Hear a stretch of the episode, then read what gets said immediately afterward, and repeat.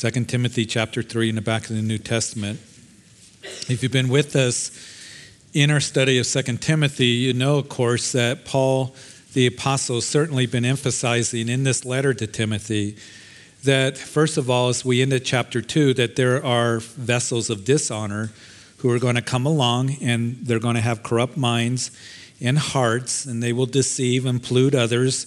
That was a challenge that Timothy was facing in the church at Ephesus and in those churches in Proconsular Asia. And what these vessels of dishonor do is they will teach that which is false. They will bring foolish and ignorant disputes. They will come in opposition to those who are godly. And then he would speak about, in the great house, there is vessels of honor that have been sanctified and are truly useful for the master. And of course, that is Paul's desire was for Timothy. And of course, he would say the same thing if he was here today, for us to be vessels of honor, useful for the master. And so, Father, we do pray that as we continue in this epistle, that these words, the last words that we have of Paul the Apostle, are very important to us. And Lord, they were written not only to Timothy, but for us today. And I do pray that as we read these words inspired by you, we hear a lot about how we should minister to our children, to culture, and we are being told how to. So may we take these things and, Lord, take them to heart, have them be worked out in our lives. In Jesus' name, amen. So Paul, of course, has been very carefully and very honestly warning Timothy about his day where those vessels of dishonor will come into the church, and they're going to cause problems. And we saw as we opened up chapter 3 last time that Paul, again, inspired by the Spirit of God, putting these words to parchment, would tell us that of the hearts and character and condition of men and women in the last days. He said that in the last days it will be perilous, that men will be lovers of themselves, and then he would describe 18 characteristics there that would lead to verse 4 at the end, also pleasures of the world. Those are the two bookends, lovers of self, lovers of the world, and then the characteristics, the conduct of men in the last days that are listed there. And then in verse 5, that there are going to be those, Timothy, that will have a form of godliness but deny its power. They never come to the knowledge of the truth, always seem to be learning, and they will pass themselves on as being holy and being righteous and being religious and spiritual. But you need to be careful because they will enter into your house. They will try to make their way into your life and appeal to your carnality, appeal to your flesh. And if you are immature in the word and you are immature in the Lord, if you are gullible, if you are one that pursues your lusts and wants, then you will be held captive by them. They're like Janus and Jambres in the days of Moses. Those were two individuals named there. They're counterfeit. They are men of corrupt minds. And as Paul's been talking about how it will be in the last days, it will be dangerous times. That's what that word perilous means. There's going to be deception. There's going to be corruption. There are those who are disapproved workers concerning the faith. And Timothy, this is what they are like. And they love themselves. They love money. They boast and are full of pride. They are unthankful. They are unloving, unholy. They're brutal. That is fierce, without self-control. All those things that we read and talked about last time. And now, Timothy, this is what you are to be about. And we will learn what we are to be about in this generation here at Calvary Chapel for all of us, for all believers. This is what you are to continue in so you don't get held captive and get deceived, so that you can have discernment in the days in which we are living in, which are indeed perilous times, very dangerous times. Let's begin to look at that in verse 10 of 2 Timothy chapter 3. But you have carefully followed my doctrine, the manner of life, purpose, faith, long-suffering, love, perseverance. Verse 11, persecutions and afflictions, which happened to me at Antioch, at Iconium, at Lystra. What persecutions I endured, and out of them all the Lord delivered me. And yes, and all who desire to live godly in Christ Jesus will suffer persecution. But evil men and impostors will grow worse and worse, deceiving and being deceived. In verse 14, but you must continue in the things which you have learned and been assured of, knowing from whom you have learned them, and that from childhood you have known the Holy Scriptures, which are able to make you wise for salvation through faith, which is in Christ Jesus. So here is the apostle continuing to exhort and encourage his son in the faith, Timothy, that despite the difficult challenges that you face, Timothy, those vessels of dishonor inside the church that are deceiving and coming in and corrupting minds, but also externally, keep in mind that Paul's writing this time when the church is being persecuted heavily by Caesar Nero. Caesar Nero has declared war on the Christians, and he's putting Christians to death. So he's dealing with that as well. And it is going to be persecution that you are going to face, Timothy. But Timothy, don't waver. Timothy, know that the last days are going to be perilous times. And secondly, there are going to be those that have a form of godliness, but denying its power. Turn away. And now the third present imperative is you must continue in the things which you have learned, in the things that you have been assured of. And it is an exhortation for you and for me as Paul puts these words to parchment. Timothy, you need to continue and abide in the things that you have learned and the things that you have been assured of from childhood, verse 15. We read in the beginning of this epistle that Paul would write, I call to remembrance the genuine faith that is in you, Timothy, which first dwelt in your grandmother Lois and mother Eunice, and persuaded is in you also. It was a genuine faith. It wasn't a faith that speaks of an inherited faith. And what I mean by that some people think that they're a Christian because my parents are a Christian. They think they're a Christian because they grew up in the church, or they went to Sunday school.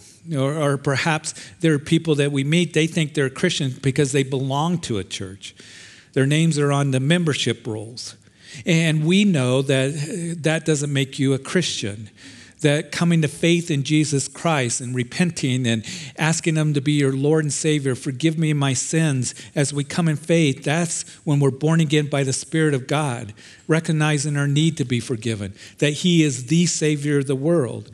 And so as Paul is writing, he said, you have a genuine faith. Your grandmother and mother had a genuine faith, and it was the seedbed for planting the word in your heart from childhood that has brought a genuine faith to you. As you committed your life to the gospel, faith comes by hearing, hearing by the word of God. And we are reminded in this epistle that these three generations that are mentioned here of believers, Lois and then Eunice and Timothy, and what a tremendous blessing. And in a time where all who desire to live godly in Christ Jesus will suffer persecution. It's perilous times, Timothy. You're seeing it around you. You see, it's true for us today. Those who desire to live godly in Christ Jesus, notice that he writes, will suffer persecution. He didn't say you might, or I hope that you don't, or it's a possibility. He says you will suffer persecution to one degree or another. And I think most of us have found that to be true. As we believe in the gospel, as we stand for the Lord, as we're desiring to live for him in a society, in a culture around us that's more antagonistic against Christianity and the word of God and the gospel message. We know that we have brothers and sisters in different parts of the world, that they're being thrown in prison, they're being tortured, they're even being put to death. And we don't experience that persecution here in our nation to that degree, but we do experience some sort of persecution and difficulty. It may be from family members. We have families here that they're estranged from the rest of their family because they're Christians. It may be friends. It may be co-workers. They make fun of you at work. Maybe the boss that likes to pick on you. It may be from school. And Paul mentions to Timothy, not only will you suffer persecution, but know this, that evil men and impostors are going to grow worse and worse. And Timothy, you must continue in the things that you have learned. We as Christians are on a different course than the rest of the world. And instead of going with the culture, and we like to use that word as kind of a, what they say, a buzzword in the pulpits today, culture. And there's a lot in church methods and growth and seminars and all of that. How do you minister to the culture? How do you relate to the culture and all of this? Well, you and I, the truth is, are to be counterculture. And as we stand for who we believe in, and that is our Lord Jesus Christ, who is the way, the truth, and the life. And no one comes to the Father except through him.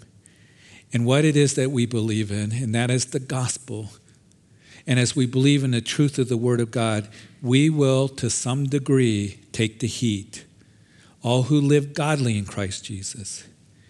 And the instruction for you and I in this day with the antagonistic culture around us is this: you must continue in the things which you have learned and been assured of. In other words, you are convinced of those things. And then thirdly, from whom you have learned them.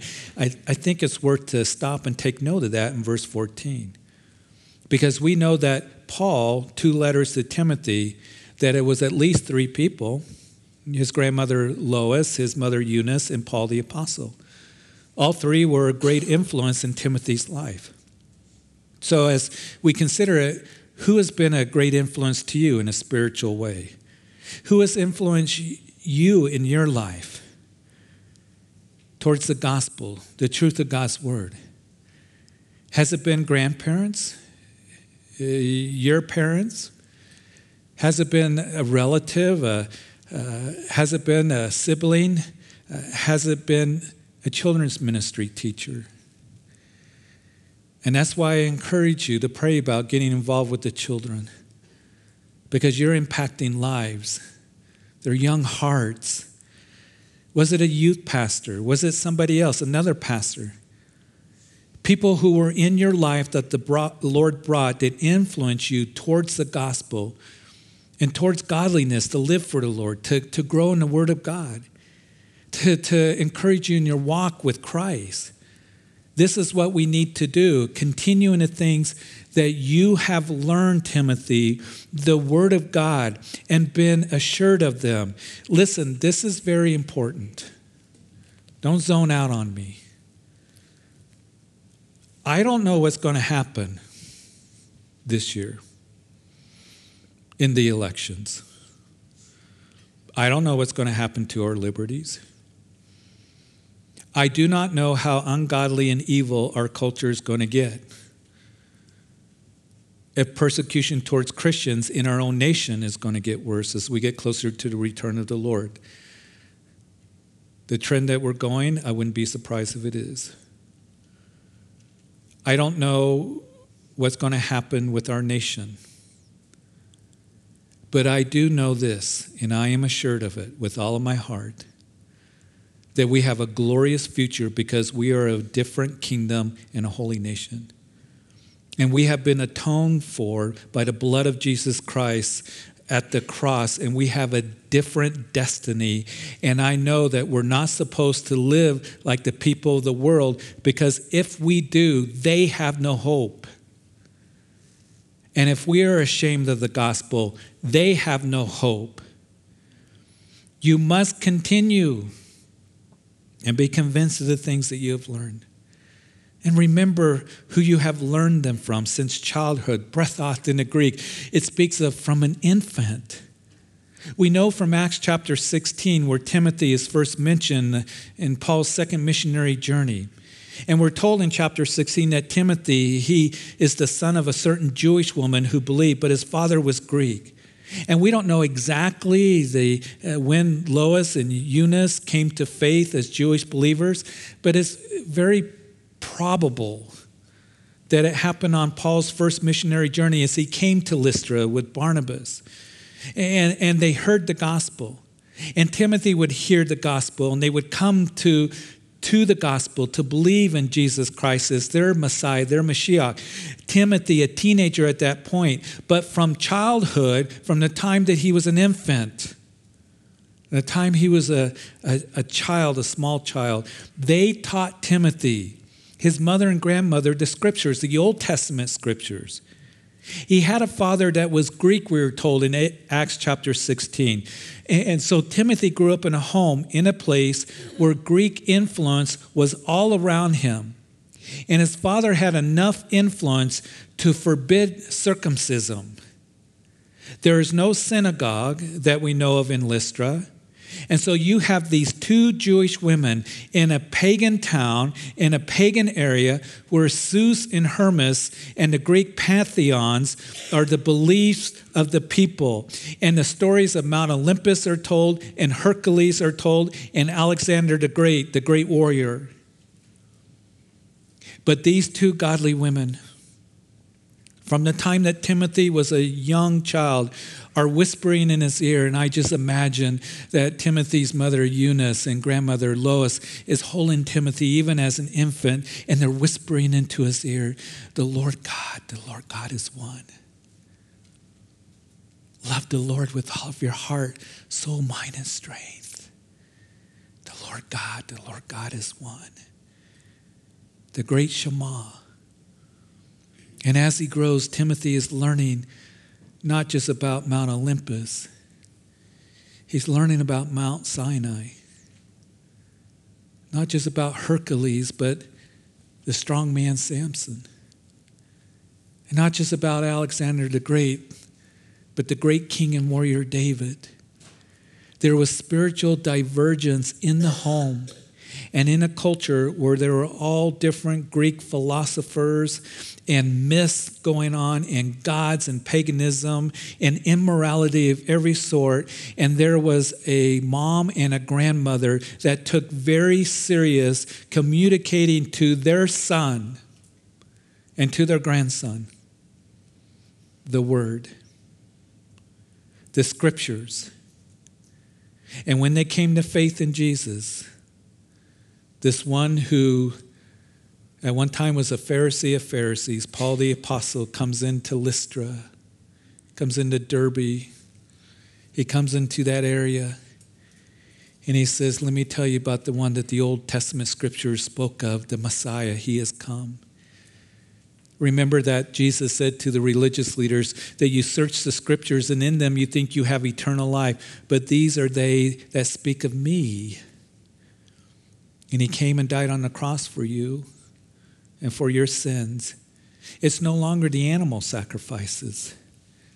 Jesus was the ultimate, perfect Lamb of God who died for your sins once and for all. And he rose from the grave, and he's alive, and he is your salvation. He's your Mashiach. He's the one, the suffering Messiah of Isaiah 53. He's the one that Psalm 16 and 22 speaks of. And Lois and Eunice come to faith in Christ, as well as Timothy at that time. And Timothy's mother and grandmother were very serious about speaking the scriptures into his life all the way from the time that he was just a baby, an infant. And they took to heart what we read in Deuteronomy chapter 6. That the commandments of the Lord, you shall teach them diligently to your children, and you shall talk of them when you sit in your house, and when you walk by the way, and when you lie down, and when you rise up. And here was this godly influence. And the one thing that they gave to Timothy in the ungodly world around them was this. They gave him the word of God. So the question for us is, how about us? Grandparents, mom and dads, whoever you are. What are you giving to others that are linked to you in your life? What are you giving your kids? We give them lots of things. Culture oftentimes dictates what it is that we give to them. The pressure, the phones. We raised 4 kids, and they're adults now, but I remember, 10 years ago, even longer, when, phones and cell phones were a big thing, and all of a sudden the smartphones came out, and when did we get them one? Did we get them one when they're 12, 13, 15? Did we wait till they're 21? When did we get them one? Now you got kids walking around with smartphones, and they're 4 years old, 5 years old. the iPads, the AirPods. Nothing wrong with AirPods. Nothing wrong with those things. I got AirPods for Christmas that Sue gave me, and she was wondering, I didn't know if you like them, but I got them for you. I'm walking around the house and around here with them stuck in my ear all day long. I love them. They're handy. We give them lots of things. And we expend the energy, and we spend a lot of time with the activities and all the support when it comes to the sports and dancing and music. Listen, nothing wrong with those things. I'm not saying that you shouldn't do those things. My kids were involved in sports. I have a son that was honorable mention all-state linebacker in high school. I have very talented kids in music. Or I have one of my kids that's going to graduate from UNC this semester in piano performance. I get that. Is what I'm saying. But have we prioritized giving them the Word of God? And I don't think that any of us, and I hope none of us, would think, well, that's your job, Pastor. That's why we bring them. I will do everything that I can to teach the Word of God to you.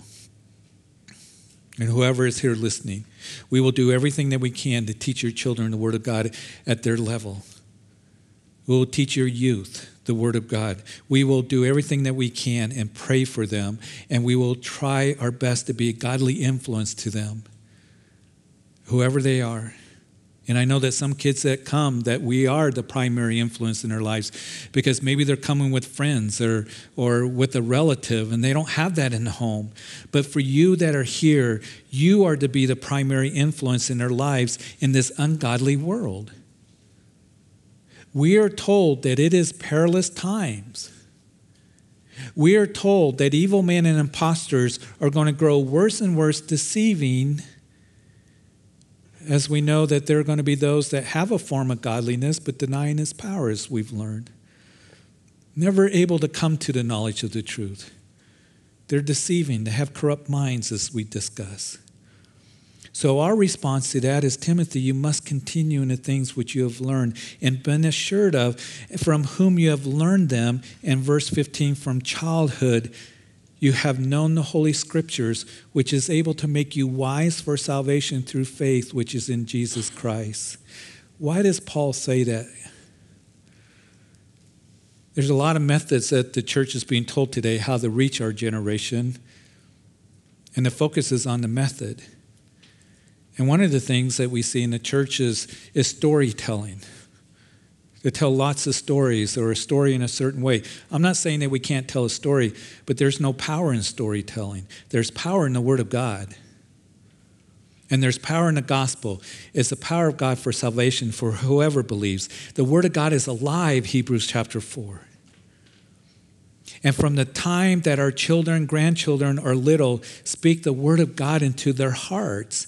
And we need to take seriously that command that was given 3,500 years ago to Moses in that generation. And it is imperative for us in our generation and the next generation in these last days that we're in. These two godly women that we have recorded in Paul's last words to the church mentions them as one who invested in young Timothy. The word that was planted in your heart, Timothy, that seed was then would be ignited in water as Paul came preaching the gospel in Jesus Christ and him crucified. And Paul, of course, was a great godly influence to Timothy. Verse 10, but you have carefully followed my doctrine. It has been Paul, of course, that's been repeatedly telling Timothy in these two letters, follow no other doctrine. Hold on to the truth of God's word, to the truth of the gospel. You have carefully followed my doctrine, my manner of life. It's the only time that that phrase is used in the New Testament. It speaks of lifestyle. Timothy, you have followed my godly lifestyle. It didn't contradict, what it is that he taught to Timothy. He could see that it was real in Paul's life. So how about us, parents? Not that our kids see perfection. I know that, not by the least bit. But do they see godliness being worked out in your life? Or do they see worldliness, carnality? You're self-absorbed. You tell them to do one thing and you do another. They know the difference. They can see it. You know my manner of life, Timothy. You know my purpose. Paul had real purpose in life, to be a minister of the gospel. He wanted to do God's will and to finish the work that God had given to him. And what about us? This is for me too. Do we want to do God's will, or do we want to do our own will, live for self? I don't think that any of us want to do that, just live for ourselves. You know my faith, Timothy, my long-suffering, my love, perseverance, which means to stick it out when it gets tough, to continue on, to endure. He spoke of that in chapter 2. That was a major theme. Be strong in the grace of the Lord Jesus Christ. And Timothy, you must endure hardship as a good soldier of Jesus Christ. Don't get it tangled up in the affairs of this world. But you keep fighting the good fight. And Timothy, you must keep running the race. Because an athlete, he keeps the rules to win the prize. He's disciplined. He keeps going. And Timothy, you be like the hardworking farmer that is producing a crop, working so you can eat of the first of the crops that is produced, the harvest that comes in. Timothy, endure. Keep going. Keep living godly. You've seen my perseverance. You know my persecution. Acts chapter 15 in Lystra. Many of you, you know the text. That when Paul and Barnabas sent out on their first missionary journey, they came to Lystra, and there was a man that couldn't walk, and Paul heals him, and all of a sudden the people were amazed, and they said, it's Hermes and Zeus. They come from heaven. And they began to want to sacrifice to Paul and Barnabas, and Paul and Barnabas tore their clothes, and they said, no, we're but mere men, and began to tell him about the true and the living God that created heaven and earth. But then later in the day, some of the Jews came and stirred the people up, and they go from wanting to sacrifice Paul to stoning Paul. It tells us in Acts chapter 15 that they drug him out of the city and left him for dead. I think they drug him out of the city and threw him in the garbage heap. Timothy, very likely, saw all of that, because Paul gives us indication he did. You know my persecution at Antioch, Timothy, at Iconium, at Lystra. And then in Acts chapter 16, as Paul comes back in his second missionary journey, Timothy joins the missionary team, has been faithful to Paul for these last 20 years now, and continues to know of Paul's persecution as Paul is in that Mamertine dungeon in Rome, a terrible, awful place. And he's about ready to face the axemen. Timothy knew of Paul's persecutions firsthand. And he comes to know Jesus as the foundation had been laid, the seeds had been planted by his grandmother and his mother, who spoke God's word into his life.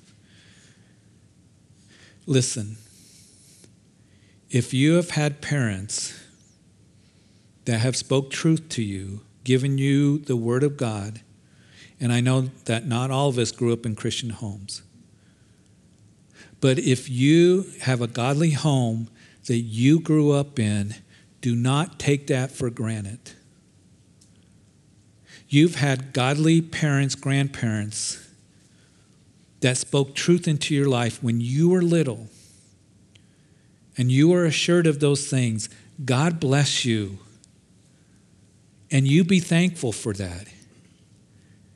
And if you grew up in a godly home where you had parents or whoever it was that loved you enough to speak the gospel and the truth of the word of God into your life, you should be praising God every day for that. But if you now have taken that for granted, and now you're letting the world take you down and pull you away from Jesus Christ, and you're having a bunch of fun with your mocking friends, yucking it up, I say this very lovingly, you will give an account to that for God. You will give an account to God for that. And when the world around you begins to fall apart, which it eventually will, and you hopefully will begin to realize that this world is a big scam, and you begin to feel defeated and depressed and hopeless and confused because this world is getting more strange and weird and mixed up than ever before. And you're empty in your heart. And the message of the Lord to you is this: come home. Come home. And with open arms, he's ready to receive you. And we will be looking for you to receive you with open arms. Because the message of the Lord to you, if you've been away, is come home. What we need to do with the godly influences in our lives, those who have spoke truth into our lives, whether it was there from the time that you were a babe or whether it was there in your life at some point where somebody led you to getting saved, all of us need to take these things that we have learned and been assured of, knowing who you have learned them from. We must continue in those things because the world is like a big undertow, isn't it? Trying to pull us away from the Lord and from the Word, trying to pull us down. Do you understand what I'm saying?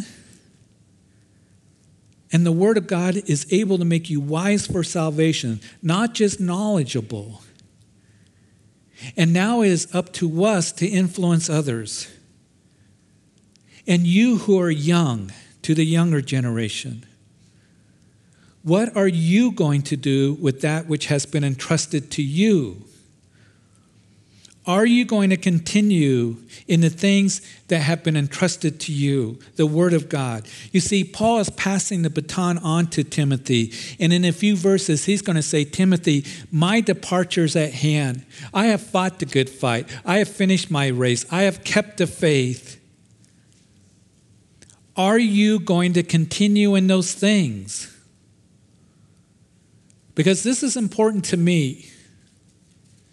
And I want to know. And we have done everything that we can, not perfectly, but we have done everything that we can to pass that baton on to you in giving you the Word of God week after week, month after month, year after year, decade after decade. And what you do with it matters to me. What are you going to do to the ones that you have influence over, the next generation that comes after you, your kids?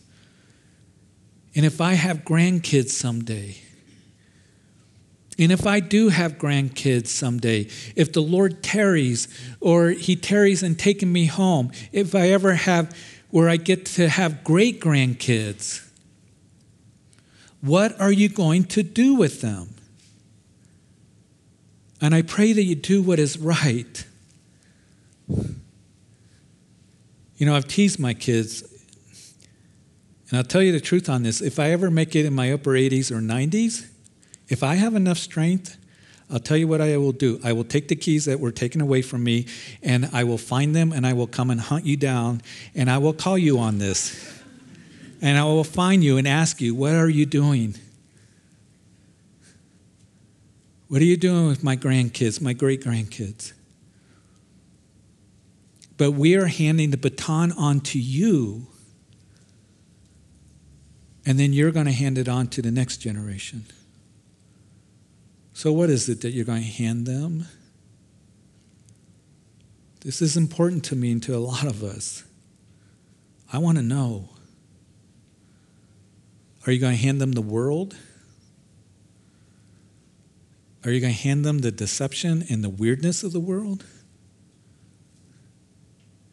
Parents and grandparents, please don't underestimate the importance of the role and responsibilities you have to your children at whatever age they're at. And I know that some of you poured into your kids, and maybe they're out in the world, and they're not walking with the Lord. Will you continue to pour into them? You pray for them. Don't stop praying for them. And you keep giving them the Word of God. Make it a priority. And for all of us, listen, the Lord is coming soon. And we need to wake up.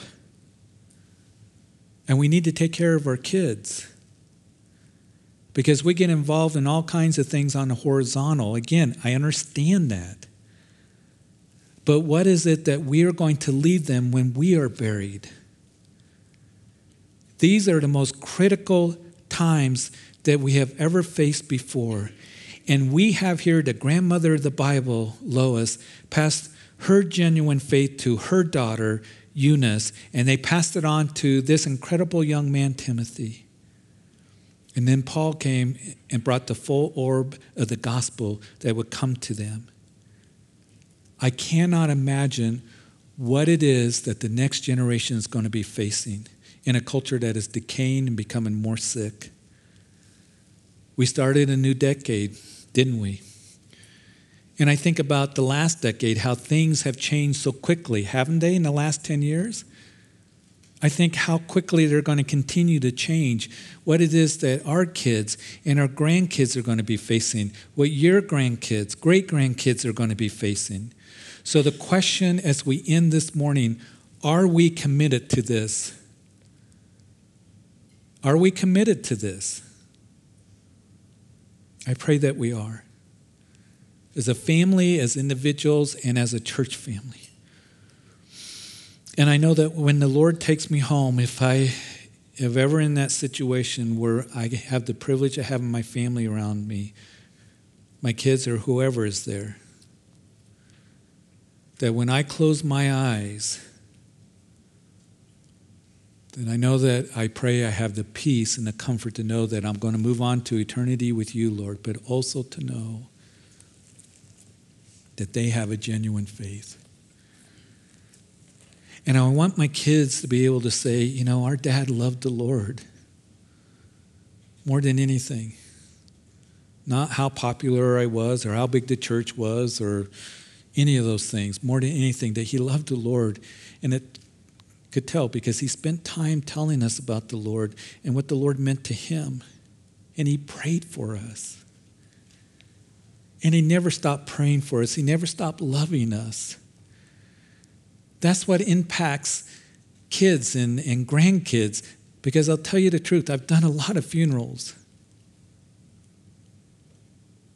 And the thing that is left to them that they remember, mom and dad, grandma, grandpa, my great-grandparents loved us, and they loved the Lord. And it impacted their lives. Let's make this a priority. And take to heart. This is heart stuff here. This is the last words of Paul. Timothy, it's difficult, it's hard, but you must continue in the things that you have learned. So, Father, we thank you. We thank you for this exhortation that I pray that we would always take very seriously. That help us to pass the truth of your word on to the next generation, our kids, grandkids, nieces, nephews.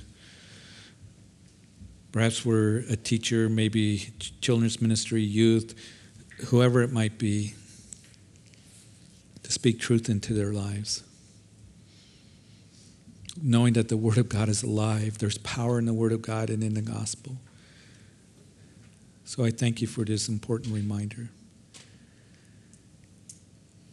Father, I want to pray for anyone who is here listening that you've never really made a commitment to Christ. Maybe you grew up in the church, maybe your parents are Christians, but have you made a true commitment to Christ in your heart? I said, I need Jesus, I need to be forgiven. That the Lord says to you, come, call on the name of the Lord and you will be saved, realizing you need to be forgiven. Jesus provided forgiveness on the cross. He rose again and he's alive. Call out to him. Today is the day of salvation. And you can pray, Jesus, I come to you as I am, humbly before you, in need of forgiveness. I come as I am. And I ask that you forgive me of my sins. I believe you died on the cross for me, and you're alive speaking to my heart. And I ask that you would sit upon a throne of my heart and my life as my personal Lord and Savior. And I thank you.